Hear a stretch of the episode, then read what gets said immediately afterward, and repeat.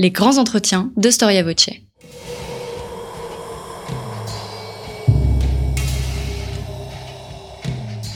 Une émission de la rédaction de Storia Voce.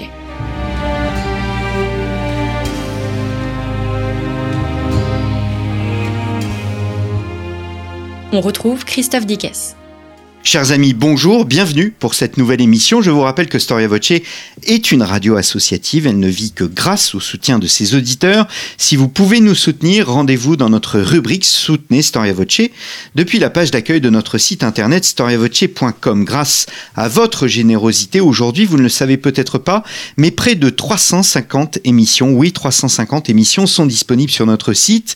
Il y en a pour toutes les périodes, pour tous les sujets. Chaque émission est bien évidemment classée attaché à une ou plusieurs thématiques, événements ou personnages de notre histoire. N'hésitez donc pas à vous rendre sur notre site. Alors, elle hante notre imaginaire et se prête aisément au mythe, instrument de prestige, instrument de noblesse, elle donne la puissance et marque la distinction et même la filiation. Forgée dans l'atelier du demi-dieu germanique Volundre, elle est, comme beaucoup de choses, christianisée à l'époque médiévale. Elle est alors bénie par le prêtre, gravée parfois de versets bibliques. Sa poignée, son pommeau, sa garde, sa lame forment les quatre vertus cardinales que sont la prudence, la force, la tempérance et la justice. Storia Voce est heureuse de vous proposer une émission spéciale sur l'épée. Pourquoi cet objet n'a-t-il aucun équivalent? Quelles sont les techniques de forge de cet outil? Quelles ont été ses racines mythologiques? Et comment s'est-elle inscrite par exemple dans la légende arthurienne? Peut-on aussi la réduire à un instrument de domination Comment Enfin, s'est développée une théorie politique et religieuse autour des deux glaives temporels et spirituels? C'est ce que nous allons voir avec Martin Aurel. Martin Aurel, bonjour. Bonjour Christophe Dickès. Merci d'être revenu à notre micro. Je vous ai reçu il y a plusieurs semaines pour évoquer ce personnage que tout le monde connaît. Euh, un peu, j'allais dire généralement, mais sans connaître la réalité euh, de, de, cette femme d'exception euh, qui était Aliénor d'Aquitaine, donc une émission que vous pouvez retrouver dans nos archives. Aliénor d'Aquitaine, un livre publié chez Presse Universitaire de France et chez le même éditeur. Vous venez de publier Excalibur, Durandal, Joyeuse, la force de l'épée. En quoi, euh, Martin Aurel, cet instrument euh, n'a-t-il aucun, au fond, aucun équivalent On parle parfois du bouclier. L'épée est supérieure au bouclier? Oui, l'épée est supérieure euh, du point de vue symbolique, imaginaire euh, au bouclier. Le bouclier défend des coups, par des coups. L'épée apporte la mort, mutile, tue. C'est la première arme de l'histoire, disent les préhistoriens. Euh, puisque l'arc, les flèches, les lances servaient au départ à chasser, à se nourrir. Or ici, euh, nous avons euh, un artefact qui sert à, tuer. Et, autour de, l'assassinat, autour de la mutilation, logiquement, il y a des fantasmes, il y a un imaginaire, des idées qui, se greffent nécessairement hein, et qui viennent parce que c'est aussi un instrument de pouvoir de domination, euh, de violence plus ou moins légitime, euh, légitime euh, admise par tous. Donc, vous voyez, c'est un objet effectivement et, là encore, l'objet, qu'est-ce que c'est qu'un objet pour nous modernes? Très souvent, euh, c'est euh, un objet qui, est programmé pour l'obsolescence, que l'on jette, euh, alors qu'au Moyen Âge, on les respecte beaucoup plus. le fer est difficile à obtenir. une épée est forgée avec des, un mois de travail. Si, on, si le forgeron est seul, donc c'est un travail colossal qu'il faut faire là. C'est il faut des techniques extraordinaires que l'on se transmet de père en fils. Donc euh, euh, c'est un peu normal que, que l'épée euh, soit portée par tant de légendes et d'histoires. Hmm. Quand est-ce qu'apparaissent les épées? Il faut revenir à la période archaïque, 900, 800 avant Jésus-Christ? Tout à fait. Le bronze apparaît vers 1700 avant Jésus-Christ en Anatolie. Euh, le bronze qui est un alliage avec euh, euh, du cuivre et de l'arsenic. Mais l'épée apparaît plus ou moins 1000 avant Jésus-Christ. Hein. donc c'est ce qui a donné d'ailleurs la, supériorité militaire aux Celtes qui venaient de l'Est et qui avaient cette arme puissante, le fer, pardon, le fer, qui leur est très propre. Hmm. Alors, euh, vous êtes médiéviste, je ne l'ai pas dit, euh, vous êtes médiéviste, professeur à l'université de, Poitiers, donc votre ouvrage n'est pas consacré à une histoire de l'épée, mais bien à la place de l'épée à une époque bien précise de notre histoire, à savoir euh, l'école, enfin l'époque médiévale. L'épée, c'est l'arme par excellence de la chevalerie? Absolument. Et le Moyen Âge a beaucoup fait pour l'épée. il n'y a qu'un détail qui vous le prouvera. les Romains euh, les Égyptiens, les civilisations euh, antiques, euh, les Grecs, ne donnaient pas de nom aux épées. L'épée était une arme, certes, mais qui n'avait pas cette personnalité propre que les gens du Moyen Âge lui donnent. Et cela tient aussi à des révolutions techniques. Il y a eu d'abord ces épées du, du 9e siècle, du 10e siècle, dans la vallée du Rhin, en Rhénanie, que l'on appelle des épées vikings, parce qu'on les a surtout retrouvées dans des gisements euh, scandinaves. Mais à partir des années de l'an 1000, 1050, euh, vous voyez apparaître cette épée extrêmement équilibrée euh, qui fait entre 900 cm, entre, enfin, autour d'un mètre, 900 oui, 1200 cm de long, qui pèse autour d'un kilo, euh, qui est extrêmement équilibré, hein, qui a un point d'équilibre qui se rapproche de la garde. Hein. la garde est là où se croise euh, donc euh, la lame et le manche, et donc qui évite les vibrations. Et cette belle épée résiste jusqu'aux années 1300, jusqu'à la découverte de la fonte pour euh, forger une épée, il faut beaucoup d'heures de travail parce que l'on ne sait pas fondre encore le fer. Hein. Donc il faut marteler pendant des heures, il faut euh, remettre à la forge l'épée pour éviter qu'elle ait des scories et qu'elle casse au moment de la trempe, au moment où l'on la met à l'eau pour lui donner de la rigidité, pour obtenir du carbone, donc de l'acier. Hmm. Alors justement, on a une image un peu, euh, euh hier très bande dessinée du forgeron. Hein. J'ai oublié le nom du forgeron qui se bat toujours avec le vendeur de poissons dans Astérix. Mais euh, là, pour le coup, le forgeron, c'est un, c'est un métier quasi noble. C'est un métier euh, qui est euh, reconnu euh, dans, dans la société tout entière. Oui, il y a une grande admiration pour les forgerons. Bien sûr, c'est une euh, une secte pratiquement. Il y a un livre qui vient de paraître qui dit même que le monothéisme euh, juif euh, aurait pour origine la caste des forgerons. ça se discute. C'est vrai que Cain, nous dit la Bible, appartenait à ce corps de métier qu'il était roux aussi. Hein. Le roux, c'est la couleur de l'enfer. Donc, cela sent aussi, avec la christianisation, le soufre, le diable. Euh, il y a un texte irlandais très ancien qu'on attribue à Saint Patrick, 5e siècle, évangélisateur de, de l'île, qui dit euh, euh, que Dieu nous préserve des sorcières, des druides et des forgerons. Les forgerons, c'est des personnages mystérieux parce qu'ils maîtrisent de secrets, ils maîtrisent le feu. ce sont des demi-dieux aussi dans le paganisme. Héphaïstos, Vulcain, euh, qui euh, euh, ont été punis par les dieux auxquels ils ont volé leurs secrets par la claudication parce que leur jambe a été estropiée donc ce sont des, boiteux par définition. Un des grands forgerons de Chrétien de Troyes, le romancier du XIIe siècle, s'appelle Trébuchet. C'est lui qui trébuche, qui, a une démarche donc de boiteux. Hmm. Vous évoquez aussi, enfin j'évoquais en introduction le nom de Volundre. Qui est ce Volundre, ce demi-dieu germanique? Oui, Volundre apparaît dans les sagas ou dans les textes latins euh, écrits par des, clercs euh, du nord de l'Europe, comme Saxon Grammaticus, hein, c'est ce danois.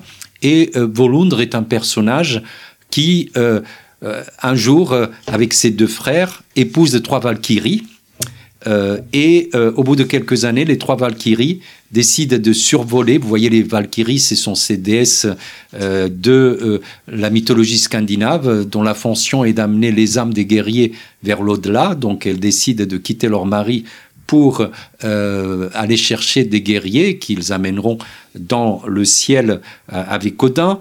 ils se retrouvent donc tout seul, puisque ses deux frères décident de partir euh, chercher leur épouse. Et c'est là qu'un roi mauvais euh, en profite pour euh, le capturer sa femme lui conseille de ce roi de, de, lui couper les, tendons des genoux pour qu'il ne puisse pas s'échapper et on l'enferme dans une île, euh, on l'isole pour qu'il continue de produire des bijoux, des armes euh, pour ce mauvais roi.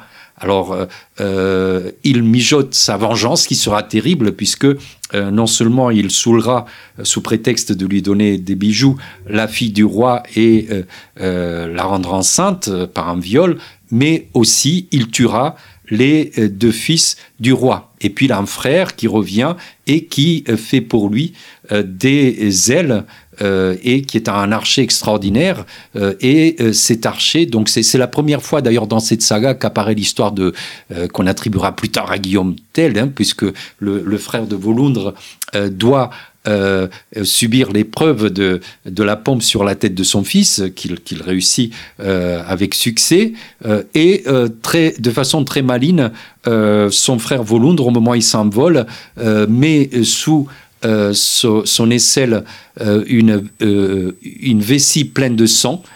et le roi ordonne à, l'archer, à son frère, de le tuer. mais bien sûr, ils sont de mèche. Et c'est la vessie qui est percée et le sang qui tombe. Donc le roi pense qu'il a tué Volundre, qui peut s'enfuir.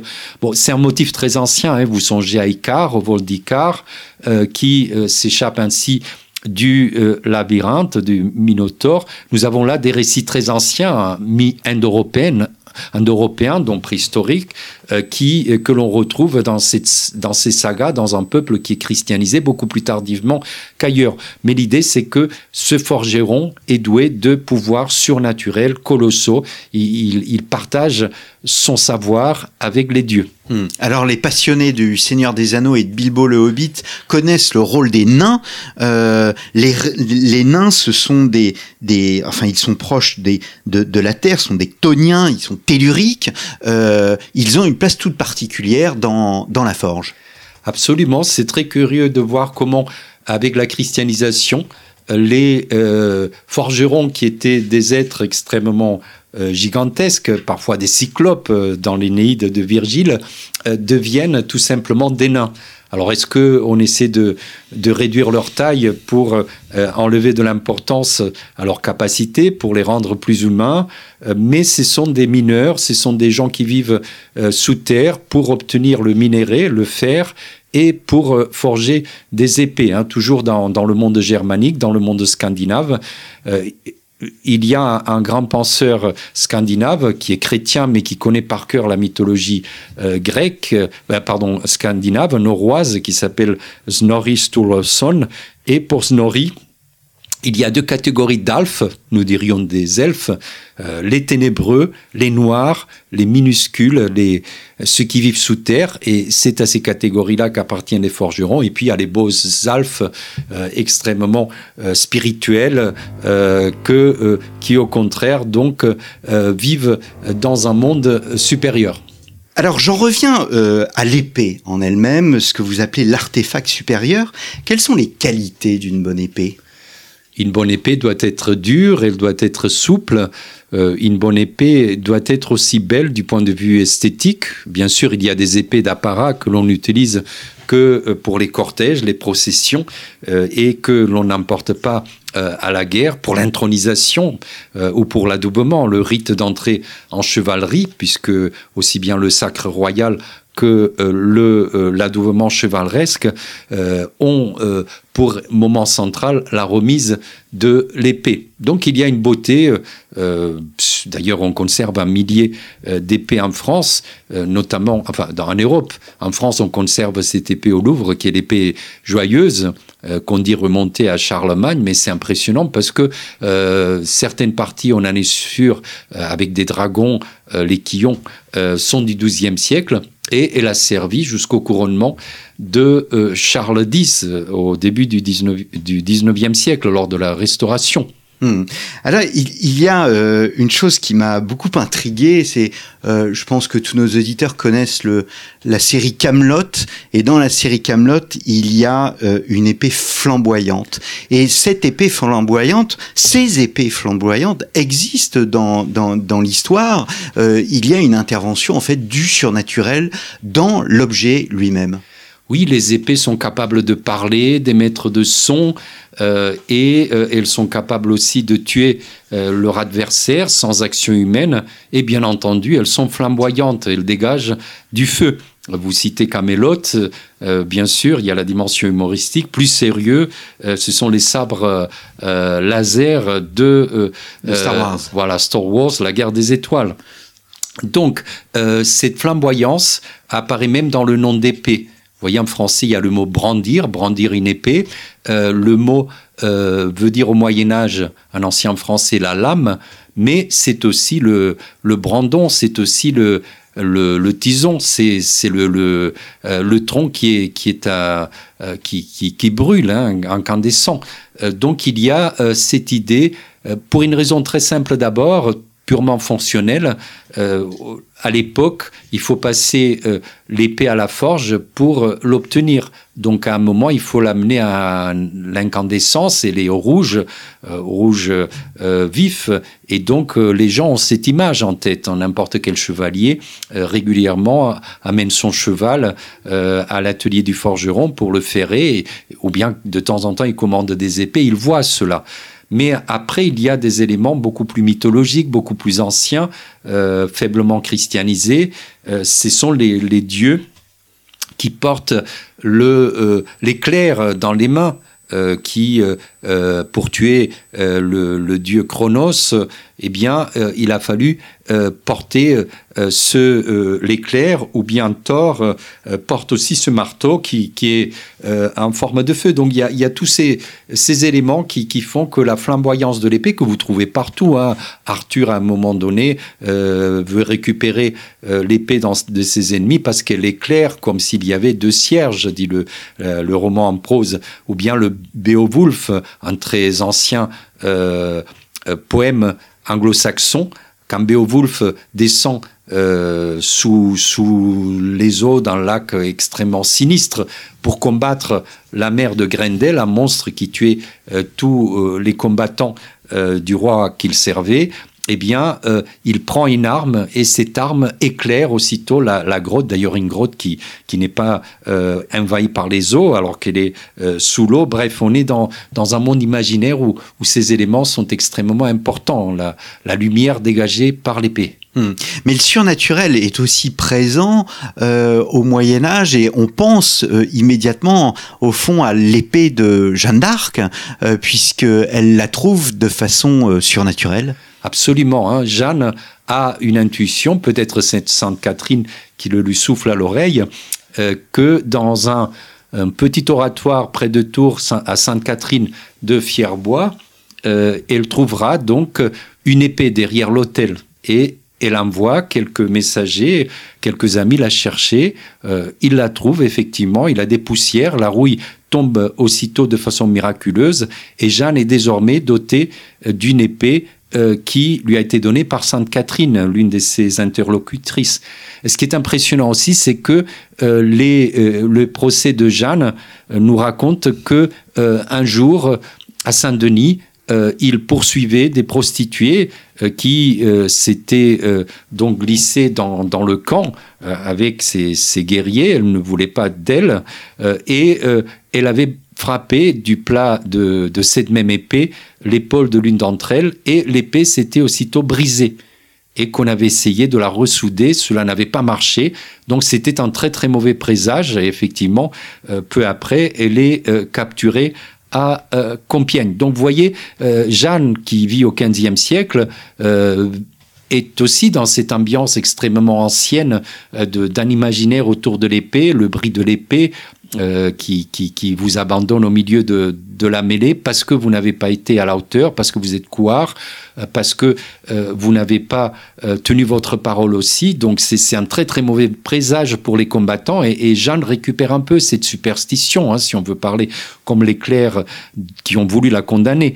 Donc c'est passionnant de voir comment ces thèmes, vous parliez tout à l'heure de Camelot, de, de la guerre des étoiles, c'est vrai que nous-mêmes, nous en avons hérité de, de, de ces anecdotes de ces récits hmm. jusqu'à nos jours. Alors, vous êtes un grand spécialiste de la légende arthurienne. Hein. Vous avez publié un livre consacré euh, à, ce sujet la légende du roi Arthur, donc chez Perrin, donc 550-1250. Avant peut-être parler de, de, parler du surnaturel et du merveilleux auprès d'Excalibur, quand est-ce que apparaissent les premiers noms d'épée? Quand est-ce qu'on donne un nom à son épée? Oui, cela apparaît au tout début du Moyen Âge. Hein. Les peuples germaniques, eux, donnent des noms aux épées. Peut-être parce que leur forme de combat est beaucoup plus individuelle que celle de légions romaines. Et puis aussi, il y a un changement de technique. Les, Germains euh, combattent avec l'épée euh, de taille, c'est-à-dire qu'ils donnent des coups par, sur l'un des deux tranchants de l'épée, alors que les Romains progressaient avec, euh, avec les légions et ils utilisaient l'épée plutôt de, des stocks. Hein. C'est la différence entre la taille et les stocks, c'est-à-dire les stocks c'est la pointe en perce plutôt que l'on coupe.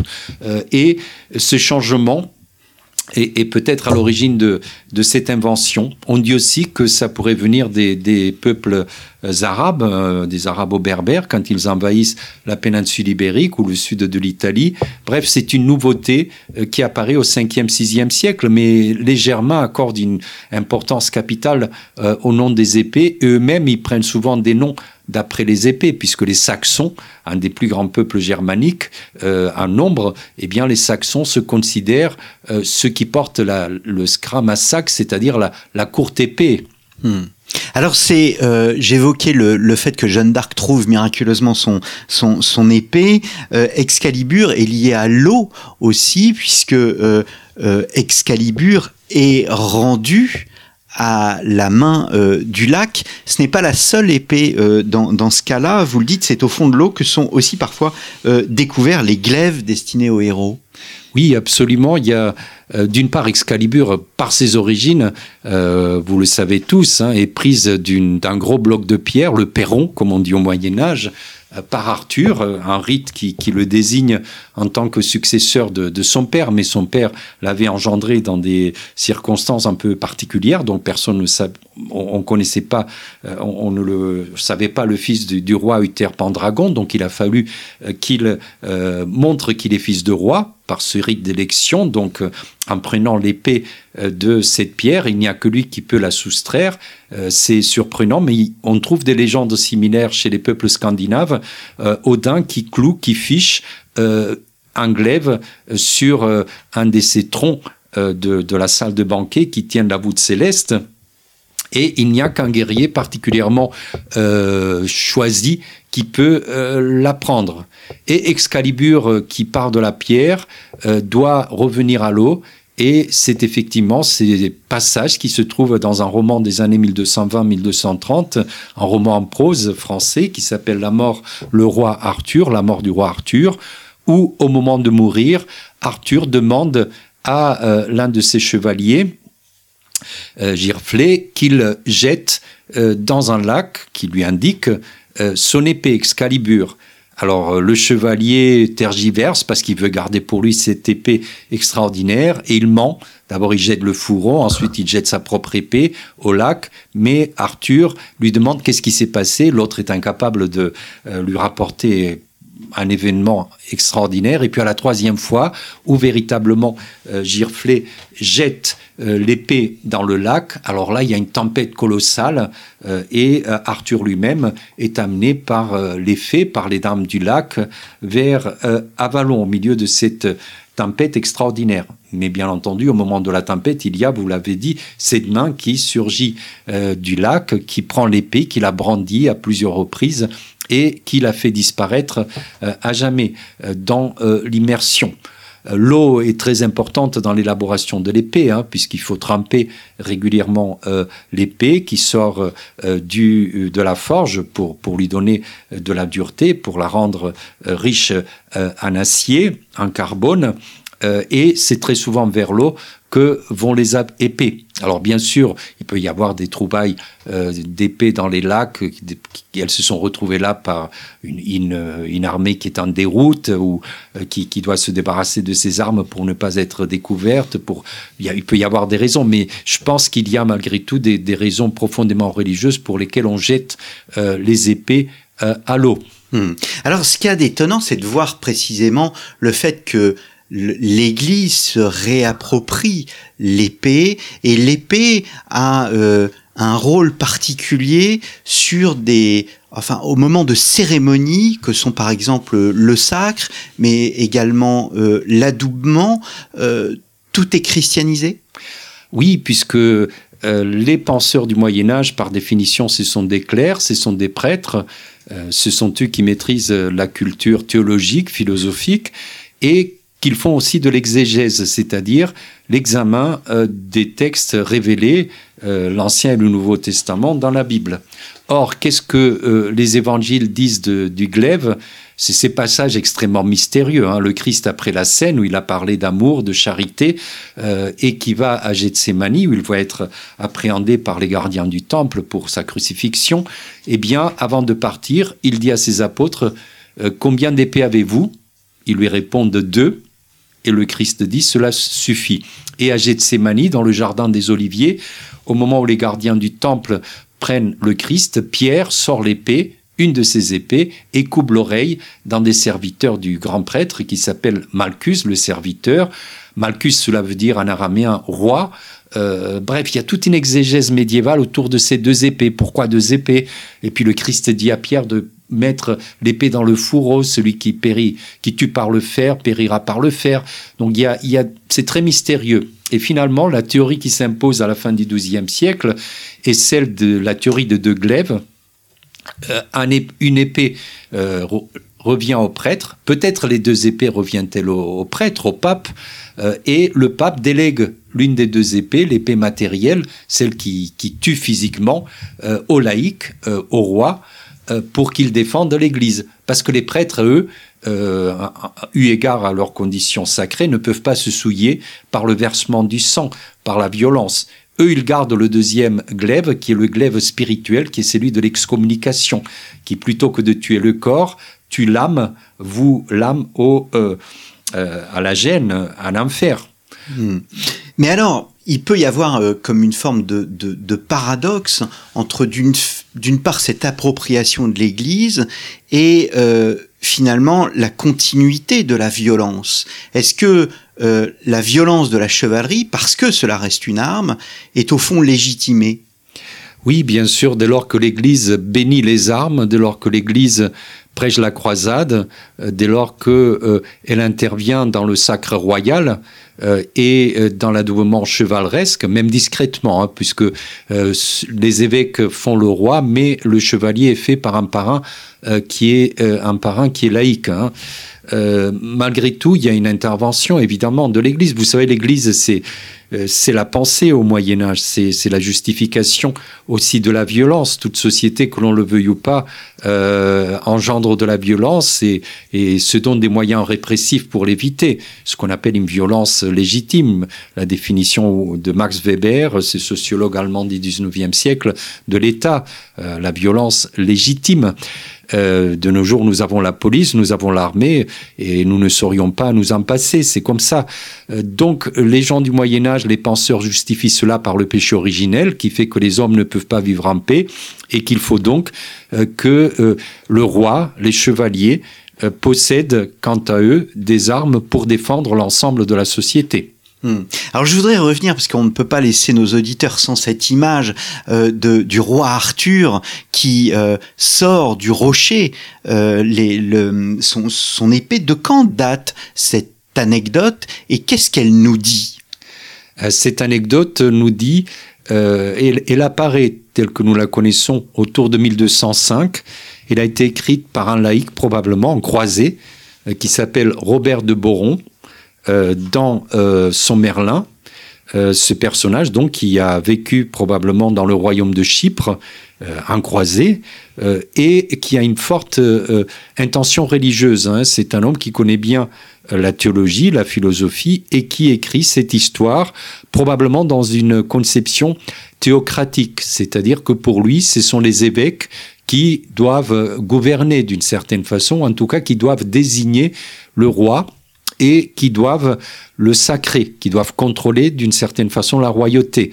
Voyez, je vous parlais tout à l'heure de la théorie de De Glève. La théorie de De Glève, euh, une fois dégagée de cette théocratie, de cette emprise très forte du clergé sur la vie politique, aboutira à notre modernité euh, occidentale, hein, euh, à la, ce qu'on appelle la distinction puis la séparation de l'Église et de l'État. Voilà, de l'Église et de l'État. Donc il y a là quelque chose de très puissant sur le plan de théorie politique.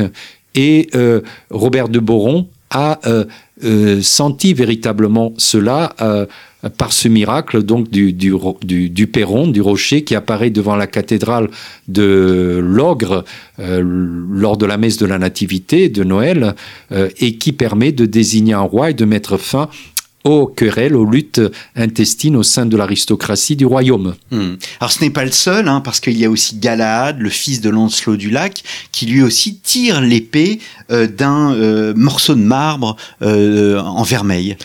Alors il y a un roman qui, qui est dans la continuité du Merlin de Robert de Boron, enfin de sa mise en prose, qui s'appelle La quête du Saint Graal, la queste, et ce roman a une intention religieuse, théocratique extrêmement marquée.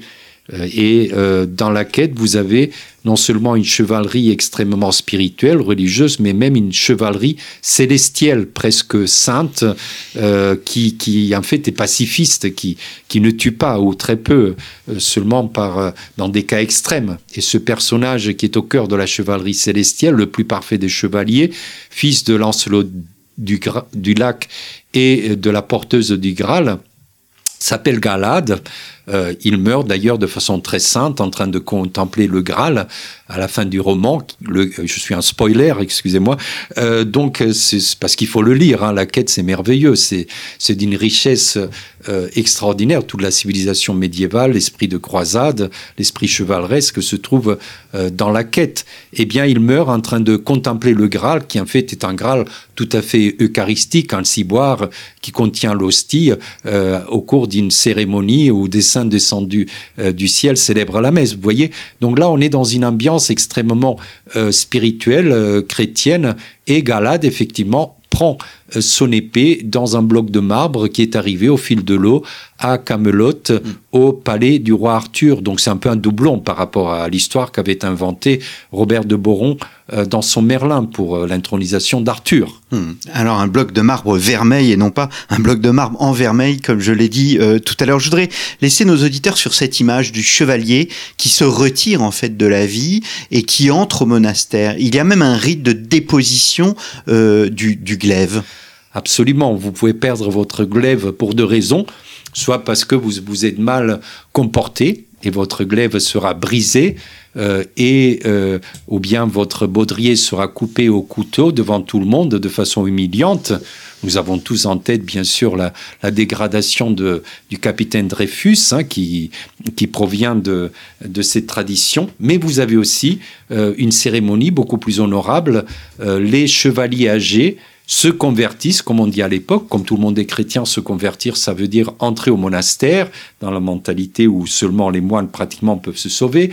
Euh, à l'époque, enfin, beaucoup de gens pensent ça, pas tout le monde, euh, eh bien, ces chevaliers, donc âgés, euh, entrent avec leur cheval, avec leurs armes dans un monastère, et ils déposent solennellement l'épée sur l'autel. cet autel où euh, ils l'avaient euh, ramassé au moment de leur adoubement, au moment où ils sont devenus chevaliers, et ils déposent aussi leur euh, code d'art, leur, leur Robert, le rhum sur l'autel, et ils revêtent au contraire la bure des moines. Donc vous voyez, il y a effectivement ce rite, et puis un saint italien, curieusement, qui, qui reprend un peu l'histoire de, du Perron et d'Excalibur, de, qui s'appelle Galgano, euh, que euh, ses parents avaient confié à Saint-Michel quand il était tout petit. Et puis, euh, à un moment, il veut quitter la chevalerie pour l'ermitage. Il arrive dans une grotte ou dans un endroit désert et il veut fabriquer une, une croix pour prier avec du bois, mais il n'y arrive pas. Alors il a une idée géniale, il fiche son épée puisque l'épée a une est cruciforme, voilà une forme de croix euh, au sol, et puis plus personne ne réussit à détacher l'épée du sol. Euh, cette épée devient sa croix qu'il prie. Roland fait la même chose aussi hein, quand il va au Saint-Sépulcre, euh, sur le mont du Calvaire, euh, à Jérusalem. Il euh, prie aussi devant son épée qu'il a clouée par terre. Hmm. Eh bien, c'est sur, sur, cette image, Martin Aurel, que euh, nous allons euh, nous quitter. Donc, Excalibur, Durandal, Joyeuse, La force de l'épée. Et je renvoie nos auditeurs aussi à l'émission que nous avons enregistrée ensemble, donc Aliénor d'Aquitaine, un euh, petit ouvrage publié également au PUF. Merci beaucoup. Merci, Christophe. Et à très bientôt pour un nouveau numéro de nos grands entretiens. Merci, chers auditeurs, pour votre fidélité. À très bientôt.